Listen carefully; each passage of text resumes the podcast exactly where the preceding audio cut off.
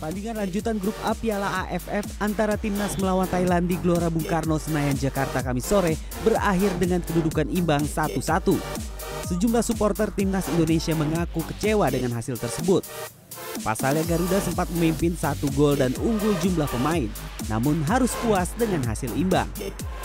Para supporter menilai permainan timnas Indonesia masih kurang konsisten sehingga harus dievaluasi kembali.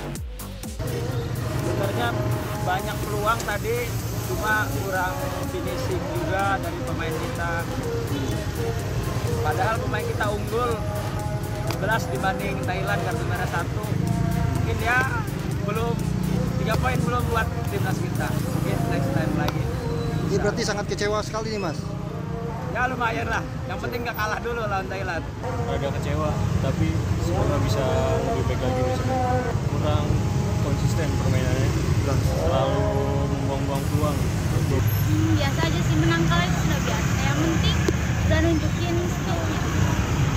Tapi ada dong sedikit rasa kecewa karena ini kan di kandang Indonesia sendiri nih. Iya ada sedikit. Hasil 1-1 membuat timnas Indonesia gagal menggeser Thailand dari posisi teratas di klasmen grup A.